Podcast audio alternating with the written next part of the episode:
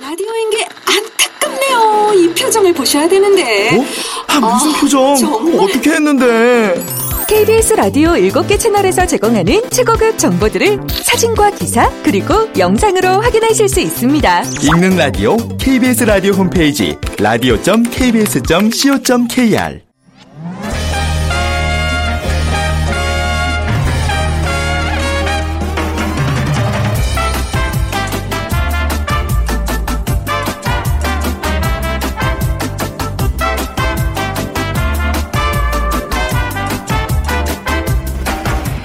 안녕하세요. 빅데이터로 보는 세상 아나운서 최현정입니다.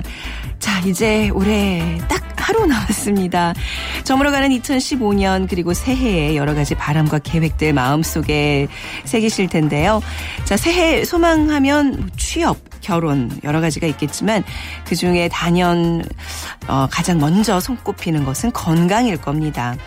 운동 계획도 세우고 식이요법도 하고 이런 개인적인 노력도 중요하지만 우리가 살고 있는 지구촌 환경이 건강하지 않다면 우리의 노력은 헛수고에 불과할 겁니다. 자, 지구의 환경을 지키기 위한 노력, 지구촌 가족 모두 함께 실천하고 앞장서야 할 공동의 과제가 아닌가 싶죠. 자, 잠시 후 빅데이터로 보는 환경 시간에 환경과 건강을 위 협했던 2015년 주요 국내외 환경 이슈들 살펴보겠습니다. 그리고 오늘 돈이 보이는 빅데이터 시간이 있는 날이에요. 2016년 창업시장에서 변화하는 제도와 중장년층 창업에 대해서 빅데이터로 분석해드리겠습니다. 자, 오늘 환경에 관한 문제 빅퀴즈로 준비해봤는데요. 다음 환경 이슈 중에서 음, 2015년 올해 발생한 환경 관련 성과라 그래야 될까요? 예, 뭐 하나 골라주시면 됩니다. 2015년에 있었던 환경 이슈입니다. 1번 걸프전, 2번 인천 아시안 게임, 3번 일본 후쿠시마 원전 사고, 4번 전 세계 온실가스 감축을 위한 파리 협정 채택 중에 고르셔서 네, 문자 메시지 지역 번호 없이 샵 9730으로 보내 주시기 바랍니다. 짧은 글은 50원, 긴 글은 100원의 정보 이용료가 부과되고요. 오늘 당첨되신 분들께는 3만 원 상당의 문화상품권, 피부관리 전문점 얼짱 몸짱에서 15만 원 상당의 세럼 드리겠습니다.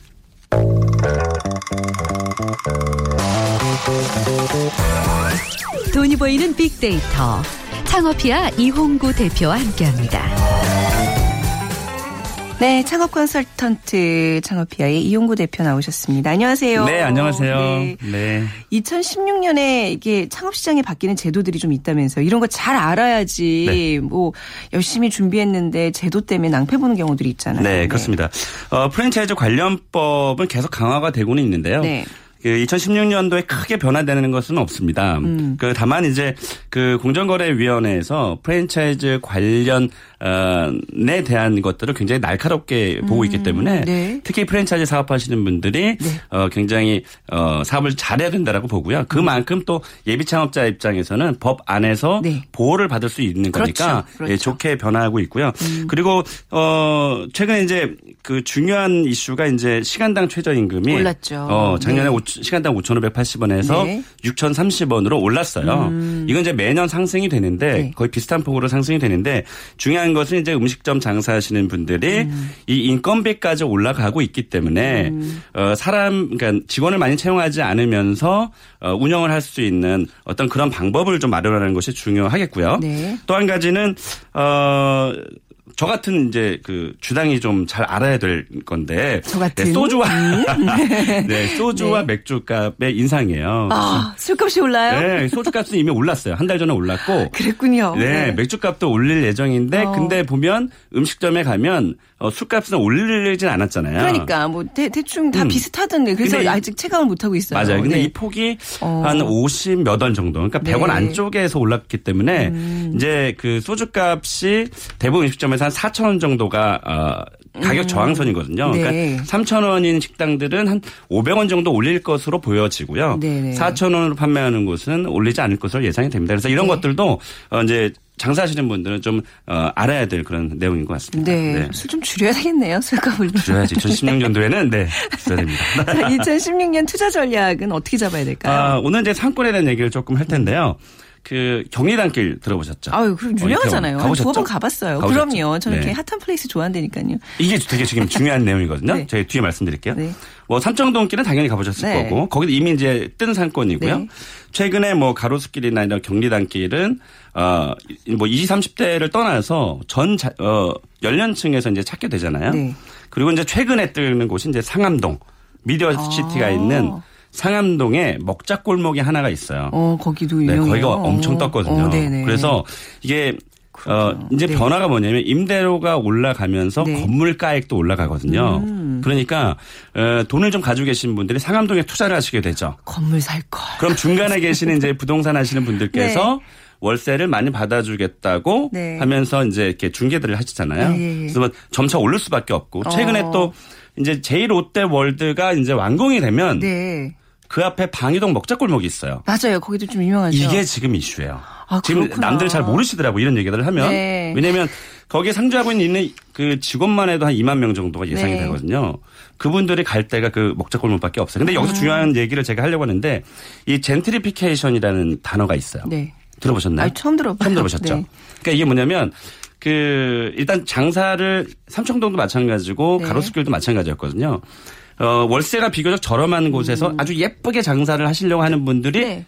들어가게 됩니다. 네. 그거 좀 장사가 잘 돼요. 경리단길도 마찬가지였어요. 뭐 무슨 무슨 어떤 그렇죠. 분이 계셨는데 장사를 잘하다 보니까 어 괜찮네. 네. 그러니까 그 인기를 등에 업고 옆으로 들어가면 아무래도 유동인구가 많아지니까 도움이 되잖아요. 네. 그러면 어, 흔히 얘기하는 선수들께서 입장을 하십니다. 그 네. 상권에. 어. 상권이 발전이 되잖아요. 네. 상권이 발전이 되면 건물주분들은 임대료가 예, 임대료를 인상하게 되죠. 가지고. 인상하면 기존에 장사를 하셨던 너무 착하신 분들이 네. 예, 임대료가 올라가서 그걸 못 버티니까. 빠져나가게 됩니다. 네.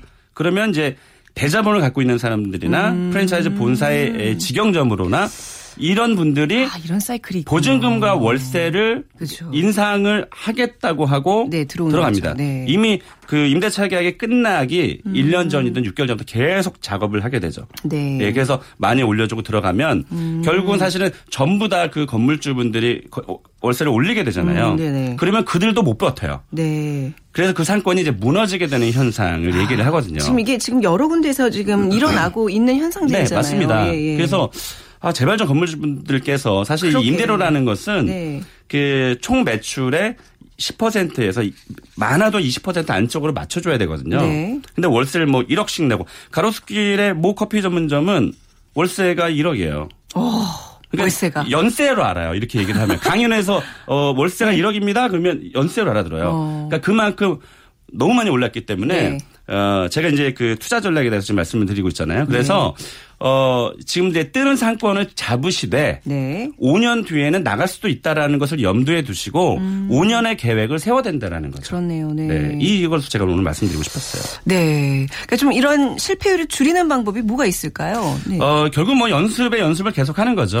어, 그래서 네. 그 직원, 그러니까 해당 아이템, 예전에 제가 말씀드렸지만 해당 아이템에 직원으로 좀 들어가서 어, 많이 좀 어, 연습을 좀 하셨으면 좋겠 고요. 음. 네. 또 관련 서적들도 최근에 많이 나와 있거든요. 그래서 그 서적들 많이 보시고 강연도 쫓아다니시고 음, 네. 어, 특히 이제 컨설팅에 대한 부분들을 어, 너무 맹신해서도 안 되지만 그래도 좀 전문가라고 하시는 분들한테 좀 자문을 구하는 것도 그렇- 굉장히 좋은. 전략이라고 생각합니다. 네, 우리 이용구 대표님 같은 분한테. 그렇습니다. 네. 저렴하게 좀 많이들 좋은 정보 주세요. 예. 아, 그럼요. 사실 예, 네. 이 시간을 통해서 진짜 좀 굉장히 귀한 정보들 계속 주시는데 네, 네, 네. 정보만 자꾸 받으니까 투- 네. 투자할 자본이 없어서 저 같은 사람은 답답해 미치겠어요. 아, 희망퇴직을 한 분들 요즘 또 많고요. 네, 그렇습니다. 앞으로 이제 많아질 텐데 중장년 성공 창업을 위한 비법도 알려주시죠. 저희 이제 빅데이터를 통해서 이그 정보들을 저도 이렇게 막 모으거든요. 네. 근데 중장년층 창업자가 계속 에, 많아지고 있어요. 음, 네. 그러니까 50대 창업자들도 굉장히 많아졌고요. 그래서 어 제가 하- 드리고 싶은 말씀은 이게 이제 눈높이가 그러니까 1억 원을 가지고 있으면 음. 네. 그렇죠. 2억 원짜리가 보이고요. 2억을 가지고 있으면 3억짜리가 보이거든요. 그러다 보면 어 무리한 투자를 하게 돼요. 네. 어, 뭐 대출도 끌어서 쓰기도 음, 하고 네네. 그래서 무리한 이 특히나 중장년들은 한번 무너지면 다시 일어나기가 조금은 예, 어려울 수가 있어서 무리한 투자를 하지 마라. 음. 네. 또 무슨 얘기냐면 그 투자하는 금액을 만에 하나 그러면 안 되겠지만 음, 네. 만에 하나 실패를 하더라도 어, 다시 일어날 수 있는 그 어, 자본을 가지고 있어야 된다는 거죠. 음. 그러니까 예를 들면 뭐 집 담보에서 뭐 예, 왕창 끌어들어서 아. 네. 하다 만약에 실패가 되면 무리 어, 위험하니까 네네. 음. 무리한 투자를 하지 마라. 그리고 그 중소기업청의 상권 정보 시스템이 요즘에 굉장히 발전이 됐어요. 그 무료거든요. 네. 그래서 내가 원하는 상권의 데이터들을 거기서 긁어올 수가 있어요. 그래서 음. 중소기업청 상권 정보 시스템 들어가시면 아무래도 그 실패를 좀 줄일 수 있을 것 같고요. 또 한 가지는 그 중장년 분들이 내가 직접 서빙을 하거나 어, 주방에 들어가기 좀 힘들 수 있거든요. 음식점으로 네. 봤을 때는 그래서 똑똑한 직원을 좀 채용하는 것이 굉장히 중요하다고 보겠습니다. 그거 굉장히 중요한 것 같아요. 그럼요. 사람을 어떻게 쓰느냐가 예 똑똑한 직원 쓰라는 게 저도 예전에 장, 제일 마음에 와닿는데. 예, 저도 예전에 장사를 해봤거든요. 네. 일을 하면서 어. 진짜 내 마음 같은 사람을 만나기가 정말 힘든데 어. 제가 한 명을 만났어요. 네. 근데 얼마나 편한지는 몰라요. 어, 진짜로. 네네. 그, 근데 문득 문득 이제 방문하게 되잖아요. 네. 음. 근데 정말 자기 일처럼 굉장히 잘해. 그래서 어 조금 음 임금을 조금 더 주더라도, 네. 주더라도. 음. 똑똑한 어, 직원을 채용하라고 제가 꼭 말씀드리고 싶습니다. 어, 어떻게든 이게 돈으로라도 붙잡을 수 있다면 그럼요. 그런 인재는 인력은 놓치지 않는 게 당연합니다. 전술인 거잖아요. 그럼요, 그럼요. 게. 네. 자, 올 한 해 좀 마무리하면서 용우 대표님 진짜 네. 우리 빅데이터로 보는 세상이 창업 굉장히 사람들한테 뜨거운 반응을 오 진짜로요. 아, 예, 정말로 많이 들으시죠. 제가 강연을 가잖아요. 네. 강연 가거나 이제 친구들 네. 모임에 가면 네. 야 라디오 잘 듣고 있어 이래요. 어, 네네. 전 홍보도 안 했는데. 네, 네. 그러니까 청취자분들이 굉장히 많아졌다. 네. 뭐 제가 한 몫을 했다는 뜻은 아니에요. 아, 그런 것처럼 들리는데 이건 제, 제가 칭찬을 해드리는데 본인 입으로 얘기하니까 어, 살짝 아.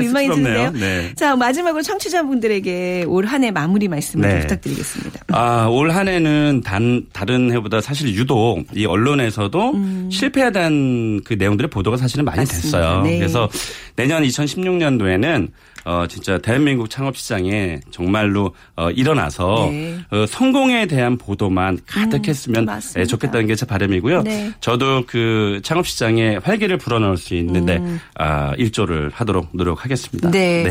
정말 내년에 더욱더 더 많은 사람들이 귀 기울여서 듣는 네. 그런 정말 알찬 정보들 주시기 네. 바라고요. 또 개인적으로도 내년에 부자 되세요. 네. 한 해 수고하셨습니다. 네, 네, 고맙습니다. 네, 고맙습니다. 창업피아의 이용구 대표와 함께했습니다. 자, 비키즈 다시 한번 드리면요. 2015년에 발생한 환경 관련 이슈를 골라주시면 됩니다. 1번 걸프전, 2번 인천 아시안게임, 3번 일본 후쿠시마 원전 사고, 4번 전 세계 온실가스 감축을 위한 파리 협정 채택. 자, 정답 휴대전화 문자 메시지 지역번호 없이 샵 9730으로 보내주세요. 짧은 글은 50원, 긴 글은 100원의 정보 이용료가 부과됩니다.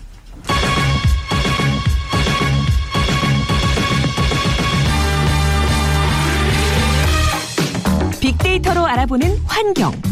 우리의 관심이 세상을 살립니다. 고려대 조영성 교수의 분석으로 살펴봅니다. 네, 고려대학교 조용성 교수 나오셨습니다. 안녕하세요, 교수님. 네, 안녕하세요. 네. 자, 2015년 국내외 주요 환경 이슈들 살펴볼 텐데요. 아마 이 시간 통해서 아, 우리 환경이 진짜 우리 개인의 건강 이상으로 중요하다는 네. 인식들을 많이 좀 하고 계신 것 같고 저도 굉장히 알찬 시간을 하고 있는데 오늘 이제 한 해를 좀 정리해 주시는 날이에요. 네. 주요 이슈들, 이슈들 어떤 것들이 있었을까요? 네. 예, 일단 얼마 전에 연합뉴스에서 네. 올한 해 국민이 가장 중요하게 생각한 어, 국내 환경 뉴스를 어, 설문조사를 했는데요. 네.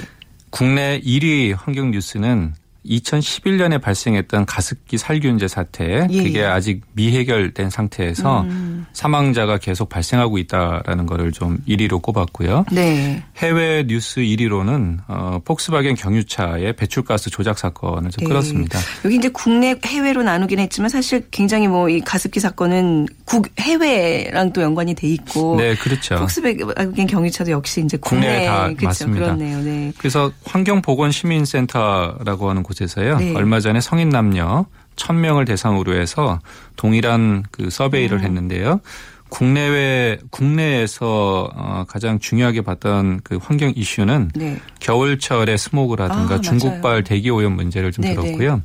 해외에서는 얼마 전에 어, 저희가 채택했던 온실가스 감축을 위한 파리 협정 네. 굉장히 그러한 것을 좀 들었습니다. 근데 사실은 이러한 거 외에도 우리가 개발할 것이냐 아니면 음. 자연을 보존할 것인가에 대한 논란이 있었던 설악산 케이블카 승인 아, 문제 네네. 그리고 서울의 공기 오염이 전 세계 다섯 번째로 심하다라는 음. 거와 함께 초미세먼지 이런 문제 그리고 지역의 문제이긴 하지만 우리가 어떤 갈등을 지금 안고 맞습니다. 있는 네. 당진 지역의 어떤 네. 송배전 시설에 대한 추가 건설 때문에 된 거. 음. 그리고 해외에서 보면 중국의 텐진항에서 있었던 폭발물 어, 그 사고, 폭발 사고라든가 이런 네. 것들이 다 저희가 또 좀 기억을 해봐야 되는 거죠. 네, 이게 다 오래 있었던 일들이군요.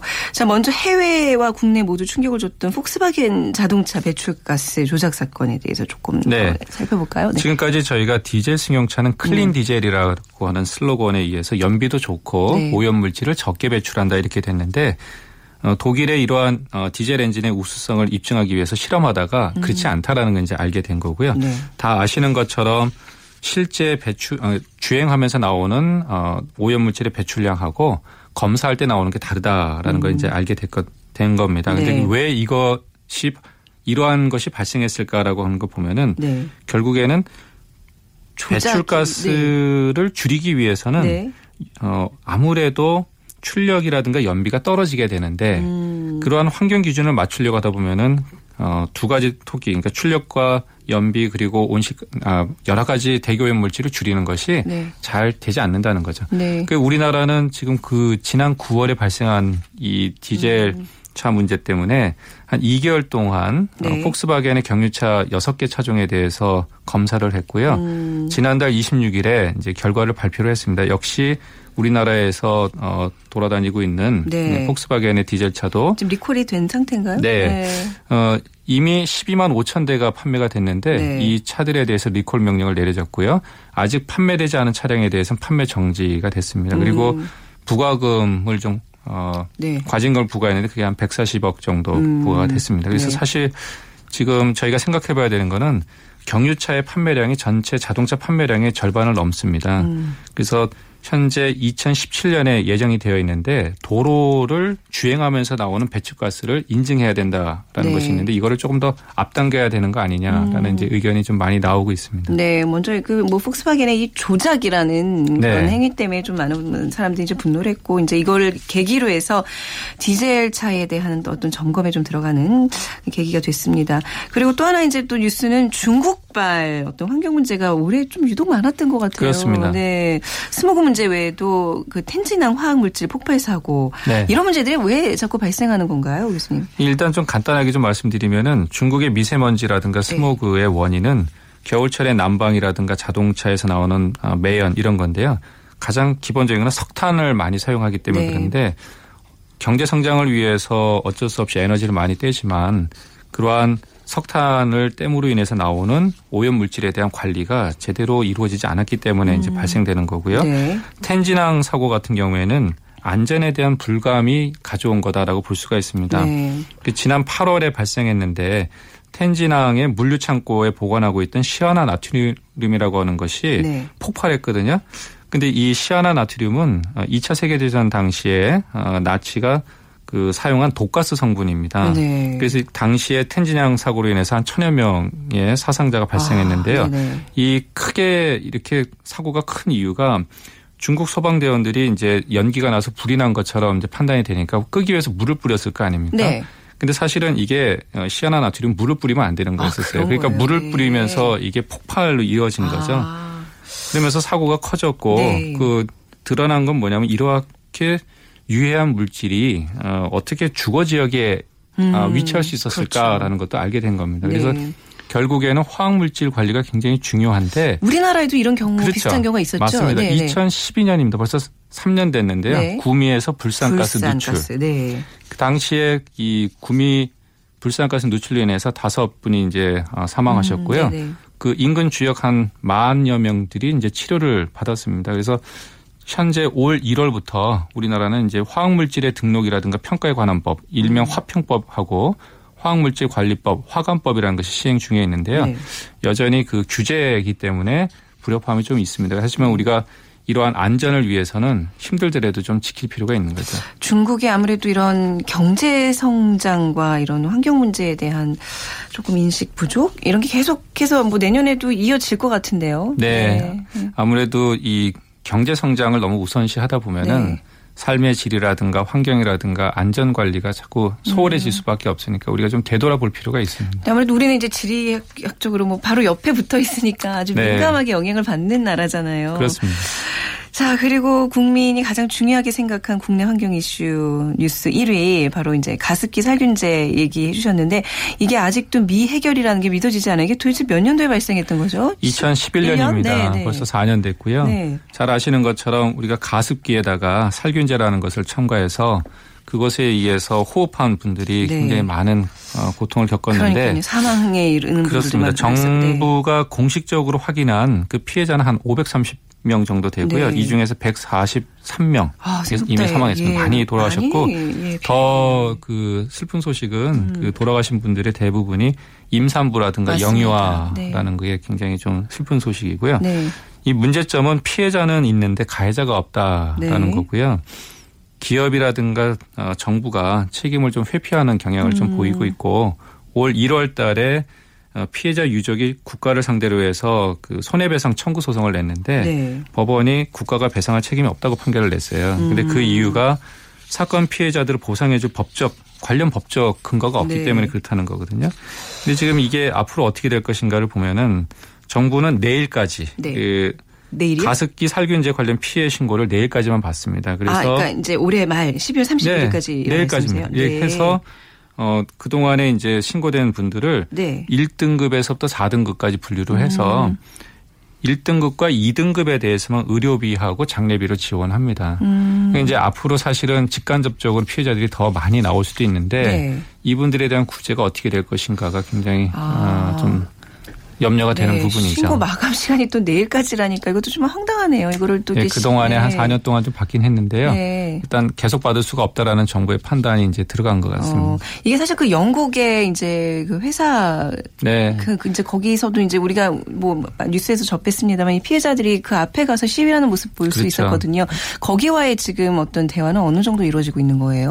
정부가 나서서 네. 하기는 좀 굉장히 어렵고요. 예. 그 이제 피해자분들이 그 기업을 상대로 해서 네. 어, 소송도 하고 하지만 굉장히 좀 어려운 어, 입장에서 진행이 되고 있죠. 음. 네. 굉장히 소송이라는 게 또 단시간 내에 나오는 게 아니고 네. 오랜 시간이 걸리고 또 그 사이에 또 피해자분들은 또 많은 고통과 또 돌아가시기까지 하니까 사실은 이 피해자들에 대한 구제가 어, 어떻게 될 것인가가 정말 어, 초미의 관심이 되고 있습니다. 네, 이제 그 모습 보면서 어떤 거대한 다국적 기업 앞에 음. 그 정말 커, 커다란 벽 앞에 그냥 서 있는 그런 느낌이었었어요. 그렇죠. 좀 예. 국가가 나서서 조금 음, 구제도 좀 하고 적극적으로 네. 해주면 좋겠는데 그렇죠. 또 일일이 다 국가가 나서서 하기도 좀 그런 것도 있고 하니까 좀 네. 우리가 지혜를 좀 모아서 해결해야 될 아, 사안 아닌가 그런 생각이 듭니다. 네. 자, 그리고 설악산 케이블카 승인 문제 앞서도 이제 언급해 주셨는데 이건 사실 이렇게 네. 인터넷 같은 데 쳐보면 중고등학생들이 가장 관심 많은 문제 중에 아. 하나예요. 이게 논술에 아주 자주 등장하는 그런가요? 그쵸 교수님. 네. 어, 예, 뭐 개발을 할 것이냐 찬성 입장, 반대 입장이 아주 극명하게 나눠지는 그런 그렇습니다. 사안인데 좀 설명 어떻게 진행되고 있는지. 예, 네. 이러한 것들이 굉장히 어려운 이유가 어, 정답이 없기 때문에 네. 어렵거든요. 올 8월입니다. 이게 설악산의 오색 케이블카 시범 사업을 정부가 조건부 승인했습니다. 음. 네. 이 조건부라는 부분을 제가 좀 강조하고 싶은 거고요. 강원도 양양에서 그 설악산에 대청봉이 있고 중청봉이 있고 네. 또그 옆에 끝청봉이라고 하는 게 있습니다. 해발 한 1,480m. 그러니까 높죠. 네. 높긴 한데 그게 밑에서부터 그 끝점까지 가면 한 3.5km 정도의 케이블카를 이제 설치하는 거에 대해서 조건부 승인을 냈는데 그동안 국립공원에는 한 20년 동안에 케이블카 사업을 승인을 내주지 않았습니다. 네. 음, 저희가 알고 있는 건 뭐냐면 설악산의 공금성. 이거는 1971년에 이제 받은 거고요. 네. 내장산은 1980년, 덕유산이 1996년으로 네. 해서 지금까지 이제 한 곳이 어, 없는데 근데 지금 설악산에 케이블카가 운행이 되고 있잖아요. 공금성에 있죠. 네, 그렇죠. 네. 71년에 된 거니까 40년 네. 넘었죠. 근데 이제 이 오색 케이블카 시범 사업이 이제 조건부 승인이 되면서 찬성과 반대가 굉장히 많이 예, 입장이 갈리고 있는데 찬성하시는 분들은 네. 지역 경제를 좀 활성화해야 되는 거 아니냐. 음. 그리고 2018년에 평창에서 동계 올림픽이 열리면은 전 세계 각국의 많은 사람들이 설악산을 찾아올 때 이걸 관광 상품화 해야 되지 않겠느냐. 그렇죠. 이게 일일이 다 등산 네. 장비 이고 올라가기에는 좀 힘든 면이 있으니까. 더군다나 이제 뭐 노약자분들이라든가 네. 지체 부자여자분들도 맞습니다. 올라가고 싶은 그러한 욕구라든가 탐방 편의를 제공해야 되는 거 아니냐 네. 이런 건데요. 네네. 이제 반대하시는 분들의 입장에서는 뭐냐면 그건 다 이해가 되지만 음, 생태계가 너무나 파괴가 될 것이고 네. 난개발이 우려가 된다. 예를 들면 그 지금 해당 지역은 유네스코에서 지정한 생물권 보전 지역이고 아 그렇습니까? 네네. 산림 유전자원 보호 구역에다가 천연 보호 구역의 사냥의 서식지라는 거죠. 그러니까 네. 굉장히 여러 가지가 이제 돼 있는데 이런 걸 좀 잘 보호하면서 설치하는 방법이 없을까? 이게 무조건 케이블카가 들어선다고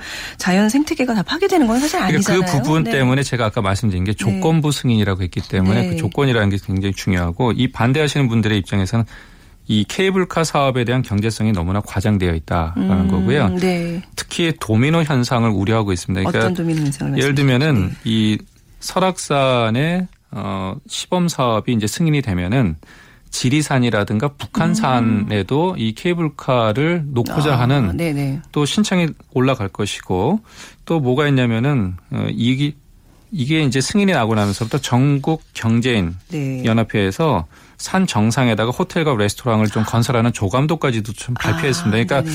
이러한 부분들이 훨씬 더 오해와 불신을 많이 일으키는 것 같은데 네. 일단 승인은 조건부입니다. 그래서 네.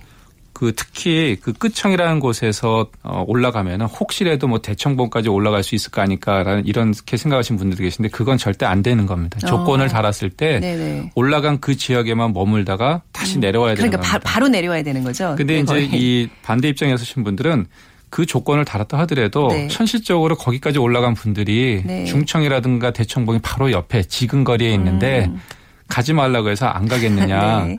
그렇기 때문에 그거를 막을 막는다 하더라도 그거는 네. 우리의 마음일 뿐이지 현실적으로는 어려울 것이다. 음. 그렇게 되면은 그 생태계가 파괴될 것이고 그걸로 네. 인해서 어 난개발이 우려가 되니까 네. 처음부터 우리가 지금까지 국립공원을 계속 보호했고 어, 20년 가까이 왔는데 왜 이제서 그걸 풀어주느냐라는 네네. 게 이제 어, 목소리인데 또 반대쪽은 아까 말씀드린 것처럼 어, 2018년에 어, 전 세계 많은 사람들이 그렇죠. 찾아오는데 평창 동계 네. 올림픽을 지금 앞두고 그 그래서 이게 정치적인 이슈까지 붙으니까 음. 너무나 환경 문제가 어, 환경으로 해서 하는 것이 아니라 정치적인 이슈까지 들어가면서 네. 서로의 다른 의견을 갖고 있는 분들이 많이 부딪히는 거거든요. 네. 그래서 이게 어, 정답이 없기 때문에 더 네. 힘든 겁니다. 맞습니다. 그리고 뭐그 개인적인 생각인데 왜 설악산 등반을 오르면 뭐 몇, 2, 3일씩 가잖아요. 근데 이게 네. 케이블카가 설치되면 당일로 왔다 갔다 하기 때문에 이 지역 경제 활성화가 어느 정도 도움이 될지 약간 그런 부분도 생각해 그런 부분이. 아까 네. 말씀드린 것처럼 너무나 경제성이 과장됐다라는 그쵸, 부분이 있는 겁니다. 부분이죠. 그러니까 네. 미래에 대해서 우리가 정확하게 예측할 수 음. 없기 때문에 그런데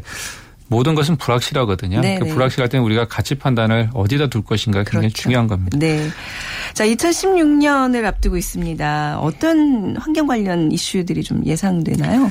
아무래도 음. 어, 전 세계적으로 지난 12월 달에 채택된 파리 협정에 네. 대한 후속 논의가 계속 이루어지는데요. 네. 이것은 미래에 대한 어떤 새로운 어, 방향을 제시한 겁니다. 다시 말하면은 화석 에너지라 특히 석탄이라든가 이런 것들을 계속 사용할 수 없다라는 것이고요. 네. 그러다 보면은 신재생 에너지 쪽으로 우리가 좀 어, 관심을 돌려야 되는데 음. 지금 현재 저유가 상황이라서 신재생 에너지가 경제성을 자꾸 못 갖게 되거든요. 그래서 네. 이러한 저유가 상태에서 긍정적인 면도 있지만 신재생 에너지라든가 온실가스를 줄이고자 하는 그 동기부여가 계속 있을 수 있을 것인가에 대한 우려가 좀 나오고 있고요. 음. 네. 특히 서울의 공기 오염이 세계 5위라고 하면서 아, 환경 보건에 대한 관심이 네. 굉장히 늘어났어요. 요건 좀 해결해야 될 문제예요. 네, 반드시. 이 스모그라든가 초미세먼지에 네. 대한 것이 앞으로도 계속 있을 것 같아서 이런 부분에 대해서 우리가 관심을 가져야 되고 네. 환경에 대한 지속적인 관심과 참여가 무엇보다 중요합니다. 물론 우리가 먹고 사는 문제라든가 경제 성장이 중요하긴 하지만. 네. 앞만 보고 달리다 보면 우리가 놓치는 게 있거든요. 그쵸. 뒤도 좀 돌아보고 옆도 보면서 우리가 환경이라고 하는 삶의 질에 대한 문제 그리고 우리가 관가하고 있는 안전에 대한 이러한 음. 문제들을 좀 되짚어 볼 필요가 있다는 거죠. 네. 뭐 약간 역설적이긴 합니다. 오- 다만 오히려 이제 이런 스모그 현상들 때문에 나에게 직접적인 피해가 오는 이런 현상들 때문에 사람들이 네. 좀더 환경 문제에 관심을 갖게 되는 게 아닌가 싶기도 해요. 네. 그렇죠. 그리고 사실 환경에 네. 대한 투자는 네. 어, 전에도 말씀드렸던 것처럼 줄이고 싶은 비용으로 생각하면 안 됩니다. 맞습니다. 네, 이거는 말씀이에요. 미래에 대한 투자이기 때문에 음. 그 투자에 대한 어떤 보상은 네. 언제든지 나오게 네. 돼 있기 때문에 그걸 좀 해야죠. 알겠습니다. 자, 오늘 비키즈 정답 바로 또 나왔습니다. 전 세계 온실가스 감축을 위한 파리협정 채택. 이 잠시 후 또 정답 맞춰주신 분들 소개해드리겠습니다. 오늘 도움 말씀 주신 조영선 교수님 감사합니다. 네, 감사합니다. 내년에 뵈야 되겠네요. 새해 복 많이 받으시고요. 새해 복 많이 받으세요. 네. 자, 0133님 협정 다음은 실천이 더욱 더 중요하다고 생각합니다. 저도 같은 생각입니다. 문화상품권 드릴게요. 1270님 저희 집에선 대기 전력을 없애기 위해 콘센트를 전부 바꿨습 니다 하셨어요. 이렇게 실천하고 계시는 분들 많으시더라고요. 화장품 교환권 드리겠습니다. 내일 오전 11시 10분에 다시 오겠습니다. 지금까지 아나운서 최현정이었습니다. 고맙습니다.